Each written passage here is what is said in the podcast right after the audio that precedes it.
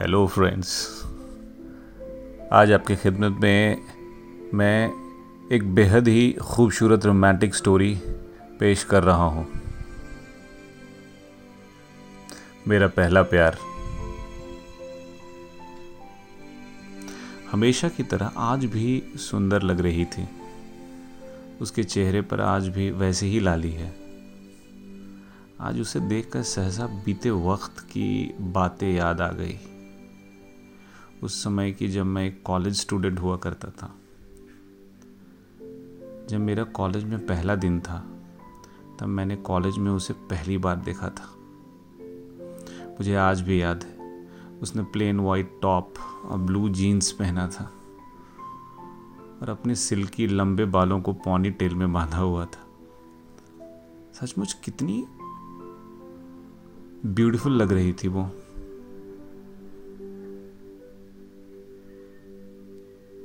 आज भी मेरे मन में वो इमेज है, इतनी सिंपल इतनी ब्यूटीफुल उस दिन वो लग रही थी। उसकी बड़ी बड़ी आँखें, जिनमें भरी मासूमियत और उस मासूमियत से भरी आँखों से वो कॉलेज के अनजान लोगों के बीच शायद किसी अपने को ढूंढ रही थी। तभी उसका फ़ोन बजने लगा। फ़ोन उठाकर वो इधर उधर देखने लगी। तभी उसने मेरी ओर देखा और हाथ हिलाने लगी। शायद वो मेरी तरफ़ बढ़ रही थी। हाँ वो मेरे ही तरफ़ आ रही थी। कहीं उसे मालूम तो नहीं हो गया था कि मैं इतनी देर से उसे ताक रहा हूँ। जैसे जैसे उसके कदम मेरी ओर बढ़ते गए, मेरे दिल की धड़कन और तेज होती गई। क्या यार, कब से यहाँ खड़ी हूँ? इतना टाइम क्यों लगा दिया?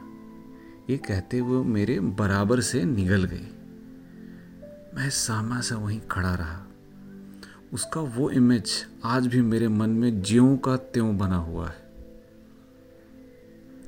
उसके बाद मैं रोज़ उसे कॉलेज में देखा करता। कभी मैं उसे कैंटीन में ढूंढता तो कभी ऑडिटोरियम में। मैंने लगभग उसे एक हफ़्ते तक स्टॉक किया। तो पता चला वो बीए स्टूडेंट थी और मुझसे एक साल सीनियर थी। उससे बात करने का कोई बहाना ही नहीं मिल रहा था। उससे बात करने के लिए मैंने उसे पहले फेसबुक पर ढूंढा। नैना शर्मा के नाम से तीसरी आईडी बस उसी की थी और मैंने झट से एक फ्रेंड रिक्वेस्ट भेज दिया। बस फिर क्या था? देखते ही देखते मैंने उसकी पूरी आईडी छान मारी। और सच बताऊँ तो मैंने उसकी कुछ अच्छी फ़ोटो सेव भी कर ली थी। कुछ ही दिनों में उसने मेरी रिक्वेस्ट एक्सेप्ट कर ली। अब मैं उसे मैसेज करता और घंटों उसकी रिप्लाई का इंतज़ार करता। एक दिन उसका रिप्लाई आ ही गया। मुझे तो उस दिन ऐसा लगा, मानो मैंने पूरी दुनिया फतेह कर ली। अब हमारे बीच जान पहचान बढ़ने लगी। वो वास्तव में बहुत मेच्योर थी और मैं बिल्कुल लड़लड़। उससे बातें करके मुझे ऐसा लगता, मानो कभी बचपन में ही मैं जी रहा हूँ। जब भी कोई प्रॉब्लम होती तो मैं जाकर सबसे पहले उसे बताता और वो हमेशा मुझे कोई प्रैक्टिकल सोल्यूशन बताती। धीरे धीरे हम हम लोग कॉलेज कैंटीन में मिलने लगे। हमने नंबर एक्सचेंज किया। मैं इतना लड़ था कि मेरे लिए नंबर एक्सचेंज का मतलब हमारे रिश्ते का प्रमोशन था। इससे पहले मैं एक सरकारी ऑल बॉयज़ स्कूल में पढ़ता था। इसीलिए मेरे लिए एक लड़की का नंबर मिलना ऐसा था मानो मुझे जन्नत मिल गई हो। नैना हमेशा मुझे ये कहकर चिढ़ाया करती, मैं तेरी सीनियर हूँ, समझा? मैं उसकी बातों से बहुत जल्दी चिढ़ जाया करता था। और चिढ़कर तपाक से जवाब देता हाँ लेकिन वो इसीलिए क्योंकि मैंने आईआईटी के प्रिपरेशन के लिए दो तीन साल ड्रॉप किया था। वो मेरी चिढ़न को बहुत जल्दी समझ जाती। न जाने कैसे उससे मेरी दोस्ती इतनी गहरी हो गई। मैं उसे हर बात बताता और एक दिन भी उससे बात किए बिना रह नहीं पाता। वो हमेशा मुझे एक माँ की तरह डांटा करती और मेरे हर आवारगी में एक दोस्त की तरह साथ भी देती। इतनी जल्दी एक साल भी बीत गया और मैं सेकंड ईयर में प्रमोट हो गया। अब वो अपने फ्यूचर को लेकर थोड़ी सीरियस होने लगी थी, क्योंकि अब वो फाइनल ईयर में थी। हमारी दोस्ती अब और भी गहरी हो गई थी। कॉलेज में सब लोग यही समझते थे कि हमारे बीच में कुछ चल रहा था, पर ये सच क्या था, ये तो बस हम दोनों ही जानते थे। बहुत जल्द ये साल भी बीत गया। नैना अब एमए के लिए एक अच्छे कॉलेज में दाखिला ले लिया, और मैं अब फाइनल ईयर में आ चुका था। उससे मेरी बातें थोड़ी कम हो, हो गई थी। पर अब भी हम एक दूसरे के लिए कहीं ना कहीं से टाइम निकाल ही लेते थे। और मुझसे अक्सर समझाया करती थी यार अब प्लीज़ सीरियस हो जा। तो अपनी पूरी लाइफ माँ बाप के पैसों पर ऐश तो नहीं कर सकता ना? हाँ यार मैंने ना एसएससी का एग्ज़ाम दिया है। वैसे तो इस बार अच्छा गया है। तो क्या लगता है इस बार निकाल लेगा? कह नहीं सकता यार। मुझे पता है ना, अगर एक नंबर भी कम है तो आप हज़ारों लोगों के पीछे रह जाते हैं। हाँ यार, मैं जानती हूँ। मगर देख, जो भी करना है, पूरे फोकस और प्रिपरेशन के साथ कर। उसकी बातों से चिंता साफ़ ज़ाहिर थी। उसकी बातों से कभी कभी तो लगता था कि वो भी मुझे पसंद करती है। मैं मन ही मन उसको प्रपोज करने का निश्चय कर चुका था। यही सोच मैंने उसे मिलने बुलाया तो उसने मना कर दिया। मुझे लगा शायद वो किसी काम से व्यस्त होगी। पर थोड़े दिन बाद ही उसने मुझे मिलने के लिए कॉफ़ी शॉप में बुलाया।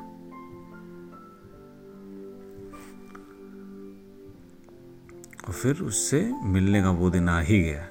मैं बहुत खुश था और साथ साथ थोड़ा नर्वस भी था। मैंने सोचा कि आज ही उसको प्रपोज करूँगा। मैं समय से पहले ही कॉफ़ी शॉप पहुँच गया और उसके इंतज़ार में अपने कलाई पर बंधी घड़ी की ओर बार बार देख रहा था। सच बचाऊं मैं उस दिन इतना नर्वस था जितना कि मैं अपने बोर्ड एग्ज़ाम में भी नहीं था। और इतने में मैंने नज़रें उठाकर सामने देखा तो नैना वाइट ड्रेस पहने खुले लंबे बालों में किसी परी की तरह मेरी ओर चली आ रही थी। मैं बस उसको देखता ही रह गया। तभी मैंने देखा कि उसके साथ में एक लंबे कद का नौजवान चला आ रहा है। उसने सफ़ेद शर्ट और काली पैंट पहनी थी और वो नैना के साथ आकर मेरे बिल्कुल सामने वाले कुर्सी पर बैठ गया। कुछ देर मैं समंजस में पड़ा रहा। मैं नैना को प्रपोज करने के बारे में बिल्कुल भूल गया था।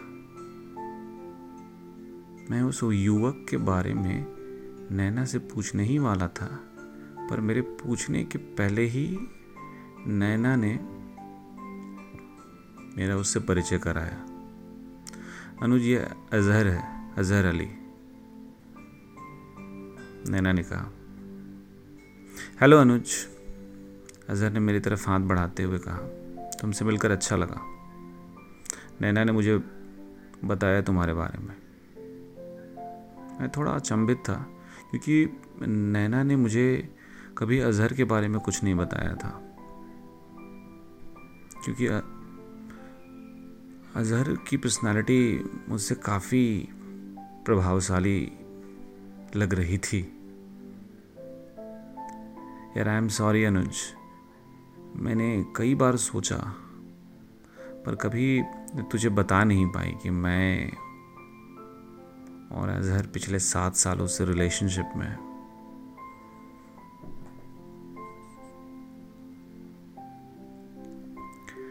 मैंने सोचा कि मैं तुझे सीधे अजहर से मिलवाऊँगी, ताकि तुझे खुद ही पता चल जाए कि अजहर कितना औसम है। नैना बड़ी एक्साइटमेंट के साथ सब कुछ बोलती चली गई। मुझे पता है, अजहर आर्मी में है।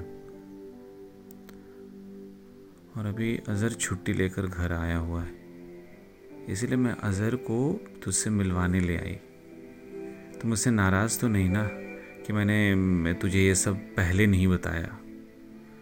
मुझे आज भी याद है उस समय, मुझे कैसा महसूस हुआ था।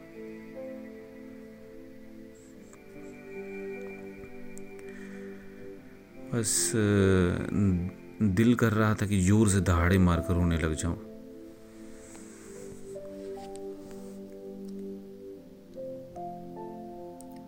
किस तरह से मैंने अपने आंसुओं को रोककर कुछ देर वहाँ बैठा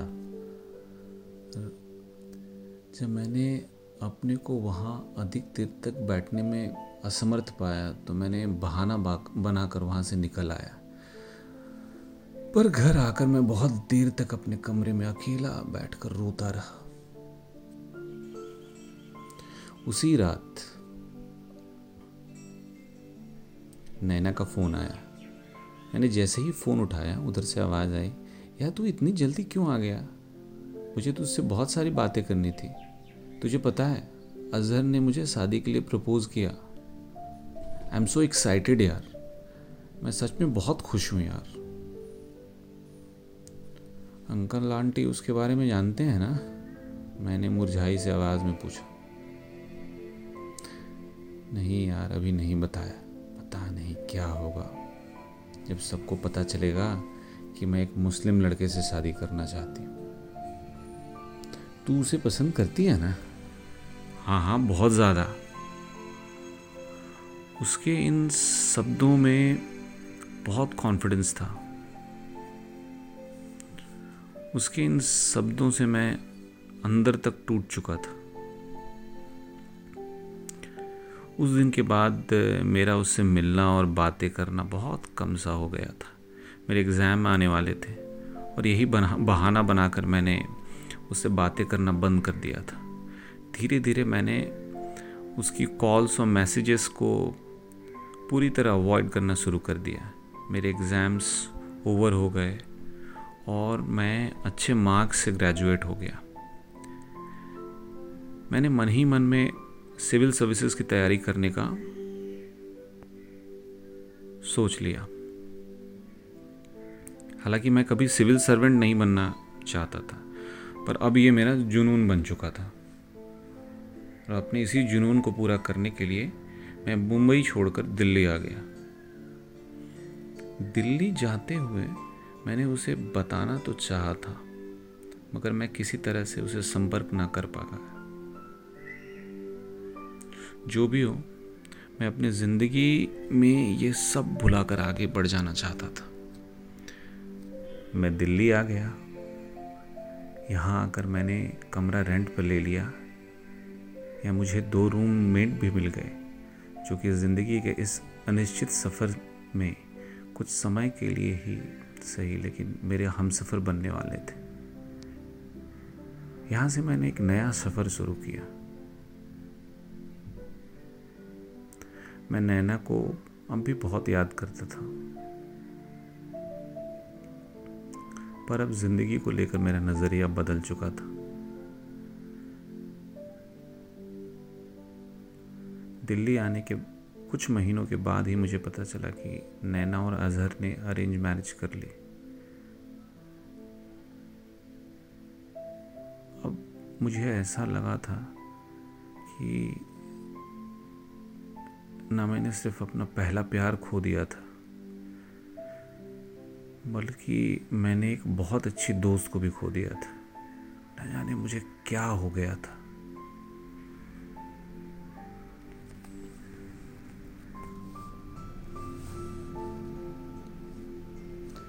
मेरे रूममेट्स राहुल और अली के साथ, अब मैंने मन लगा कर पढ़ाई करना शुरू कर दिया। पहले प्रयास में हम असफल रहे, लेकिन दूसरे प्रयास में हमने सफलता हासिल कर ली। मैंने रैंक 48 से ये एग्ज़ाम में सफलता हासिल की। मेरी खुशी का कोई ठिकाना ही नहीं था। हम तीनों का ट्रेनिंग के लिए कॉल लेटर भी आ गया और हम तीनों ट्रेनिंग के लिए अकेडमी रवाना हो गए। देखते ही देखते हमारी ट्रेनिंग पूरी हो गई और हमारी पोस्टिंग भी अलग अलग जगह हो गई। मैं अपनी लाइफ में सेटल हो चुका था। इस दौरान जब भी घर से फ़ोन आता, माँ हमेशा मेरे शादी की बात करने लग जाती। लेकिन मेरा मन तो इन सब बातों से विरक्त सा हो चुका था। शादी की बात सुनते ही मैं झुंझला जाता। जब भी शादी की बात होती, मेरे आँखों के सामने नैना का चेहरा घूमने लग जाता। मैं तो जानता भी नहीं था कि अब वो कहाँ होगी। एक बार मैं उससे मिलना चाहता था। बस एक बार मैं उसे बताना चाहता था। कि मैं आईपीएस ऑफिसर बन चुका हूँ।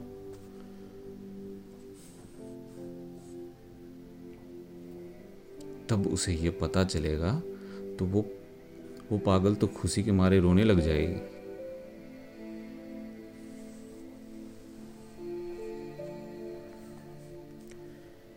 ये सब सोचते सोचते मेरे आँखें भर आई।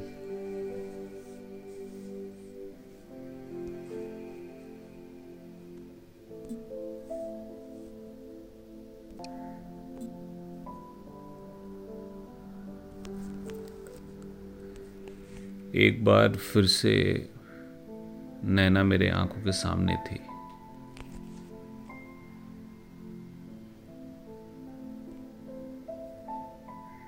सात वर्ष बाद मैं नैना को देख रहा था।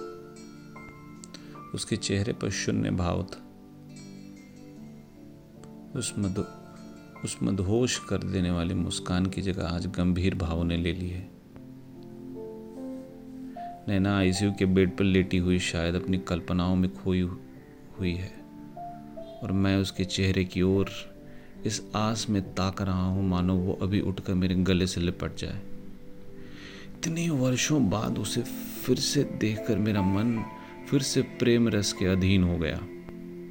आईसीयू के बाहर खड़े मैं अपने चिंतन में मगन था कि तभी नर्स की आवाज़ ने मेरा चिंतन तोड़ दिया।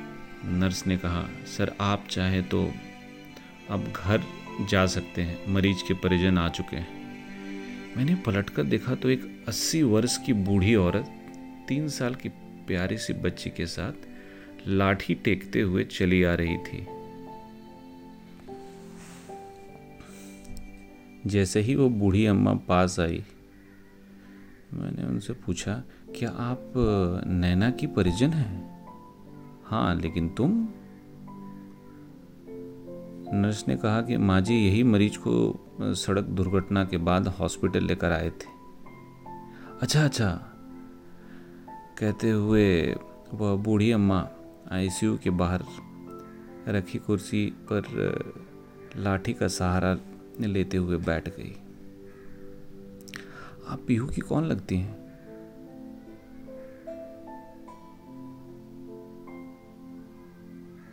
पीहू। आप नैना की कौन लगती हैं? मैं नैना की सास हूँ। और ये नैना की बिटिया है। अम्मा ने बच्चे की ओर इशारा करते हुए कहा, मैंने बच्चे की ओर देखा तो उसमें बिल्कुल नैना का प्रतिबिंब नज़र आया।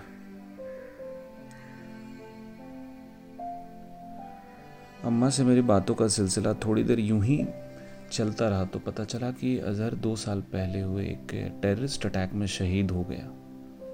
अब घर में केवल नैना, उसकी बूढ़ी सास और उसकी एक बच्ची, बस यही तीन लोग। नैना के माता पिता ने उसे किसी भी प्रकार की सहायता देने से मना कर दिया, क्योंकि उसने ये शादी उनके खिलाफ जाकर की थी। इसी बीच नैना कैंसर जैसी घातक बीमारी का शिकार हो गई थी। उसे अपनी बच्ची के भविष्य की चिंता के कारण और भी अवसाद होने लगा।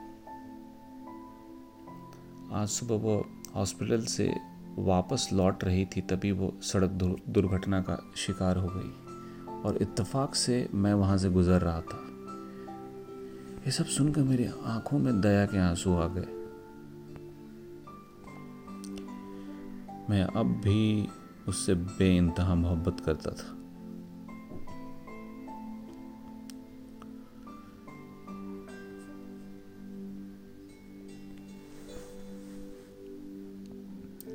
इन्हीं सब बातों के बीच में न जाने कब मुझे नींद आ गई।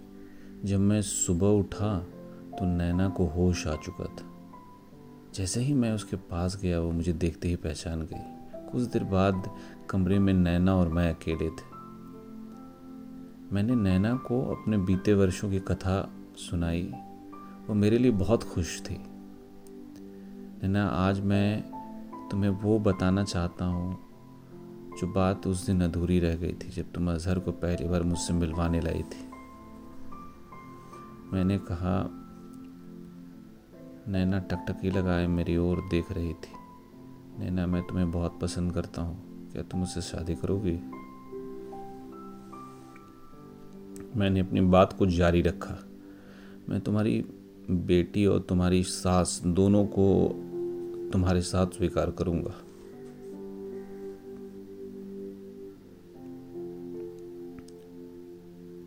मैं तुम्हें अब भी बहुत पसंद करता हूँ, नैना।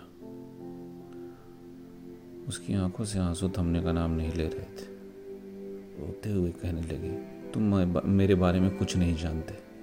शायद अब मैं ज़्यादा दिन मैंने अपनी हथेली उसके मुँह पर रखकर उसको शांत कर दिया। मैं सब जानता हूँ, नैना। सब ठीक हो जाएगा। तुम फ़िक्र मत करो। तुम बहुत जल्द ठीक हो जाओगी, नैना। मैंने उसे विश्वास दिलाने की चेष्टा की। नैना भी मेरे फैसले से राज़ी हो गई। हॉस्पिटल से छुट्टी के बाद नैना ने और मैंने सबकी सब सहमति से शादी कर ली। शादी के बाद मैं, नैना और हमारा छोटा सा परिवार खुशी खुशी रहने लगा। कुछ महीनों तक सब ठीक चलता रहा। पर नैना का कैंसर लास्ट स्टेज पर था। उसकी हालत दिन ब दिन ख़राब होने लगी। मैं हमेशा बिटिया व माँ जी को ढाढ़स बढ़ाता पर उसकी हालत देखकर अकेले में खुद रोया करता था। आज नैना सुबह से, सुबह ही मुझे इस दुनिया में अकेला छोड़कर